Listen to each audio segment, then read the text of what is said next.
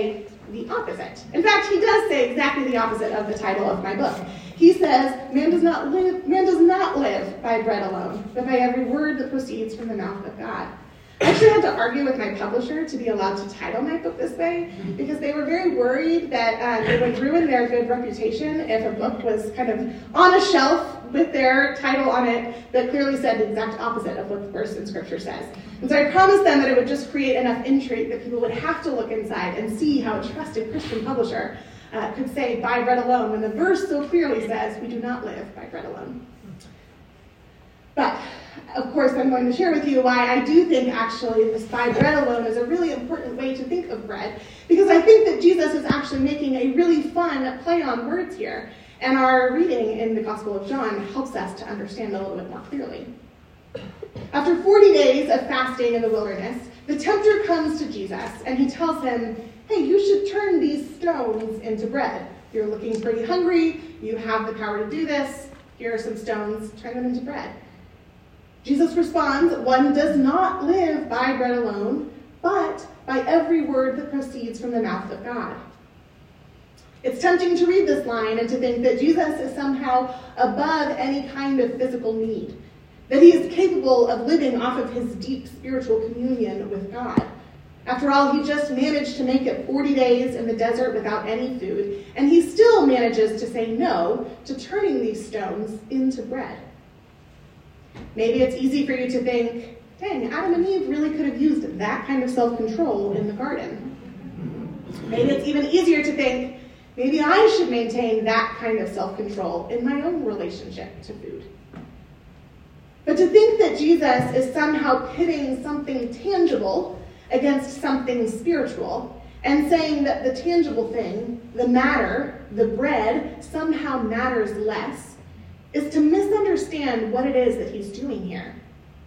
What he's actually doing is making a delightful play on words that shows just how important the material, materiality around us is. The Gospel of John opens with these words In the beginning was the Word, and the Word was with God, and the Word was God.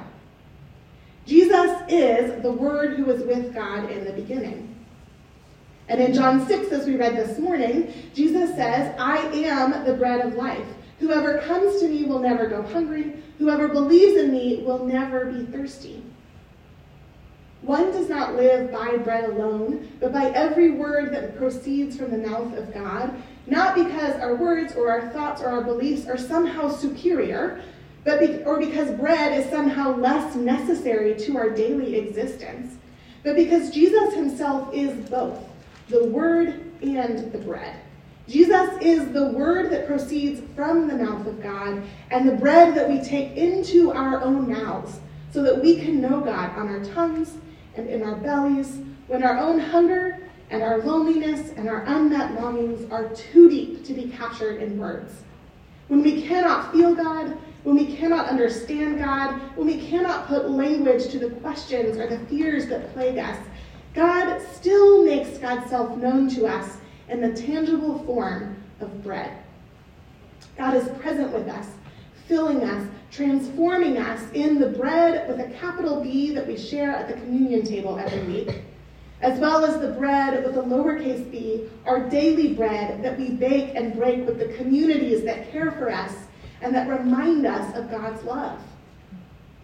I wish that I could go back and tell young five year old me that I should not have been ashamed of that hunger for that little tiny plastic container of bread. I wish I could tell her that that hunger would actually shape my entire life.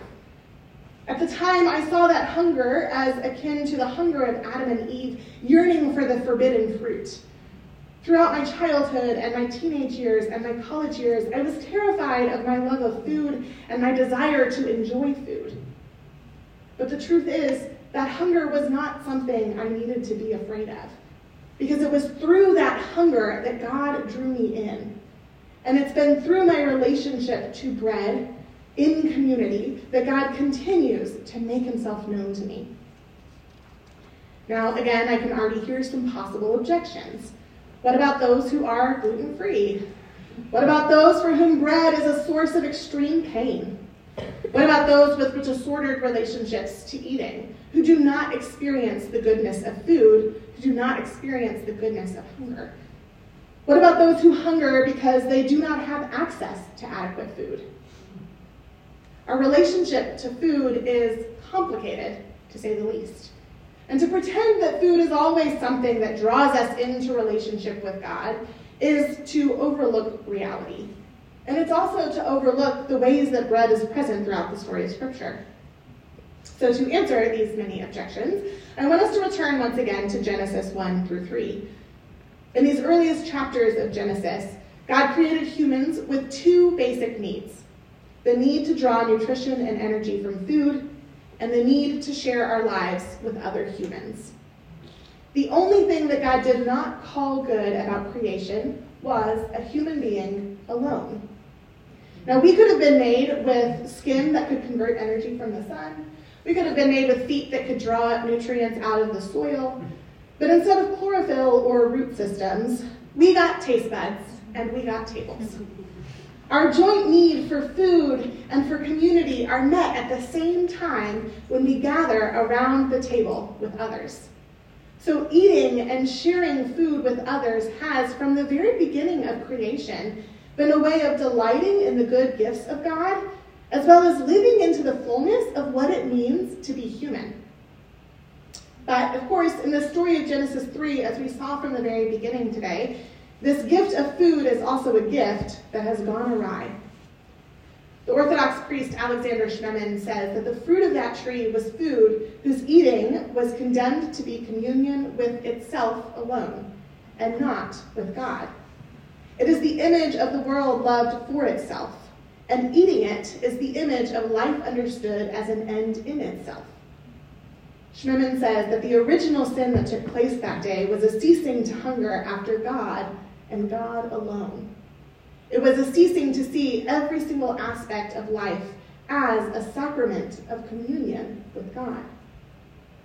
It's not our hunger or our desire to delight in food that is wrong, but that our hunger and our desire for these delicious gifts ought to guide us into communion with God and care for one another, for our own bodies, and for creation.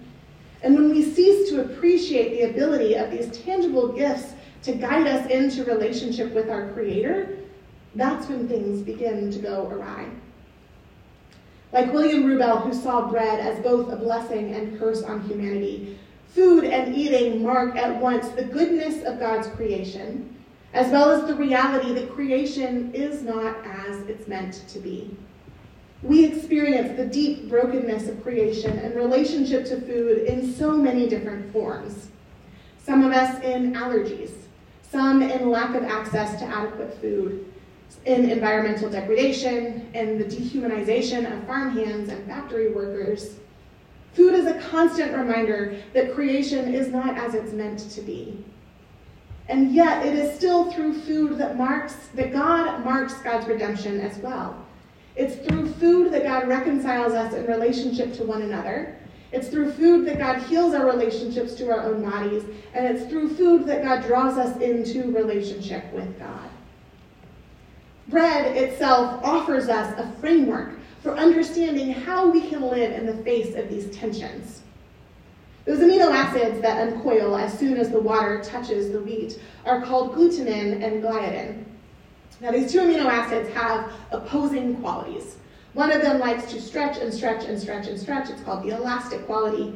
The other one likes to hold its shape. It's called the plastic quality. And as these two amino acids begin to form bonds with one another, they begin to develop a network of, of proteins. And that as those bonds form, a tension builds between those two opposing qualities. And the tension that's built between those two opposing qualities allows this network to capture carbon dioxide gas and then grow into the beautiful loaf of bread that we eat.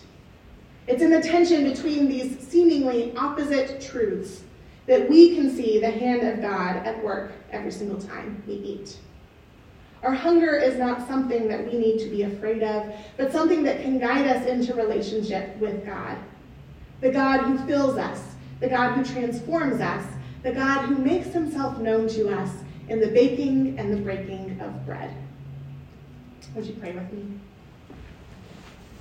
God, as we move forward in our day, um, moving both to these two tables, to the communion table and to the potluck table downstairs, I pray that you will remind us again and again of the ways that you make yourself known to us in the bread, the bread that we break at the altar and the daily bread that we eat every single day. I pray that you will show us both um, the, the reality of this present brokenness and also your promise to heal as we gather at the table and eat and remember your presence and your promise and your closeness with us. Amen.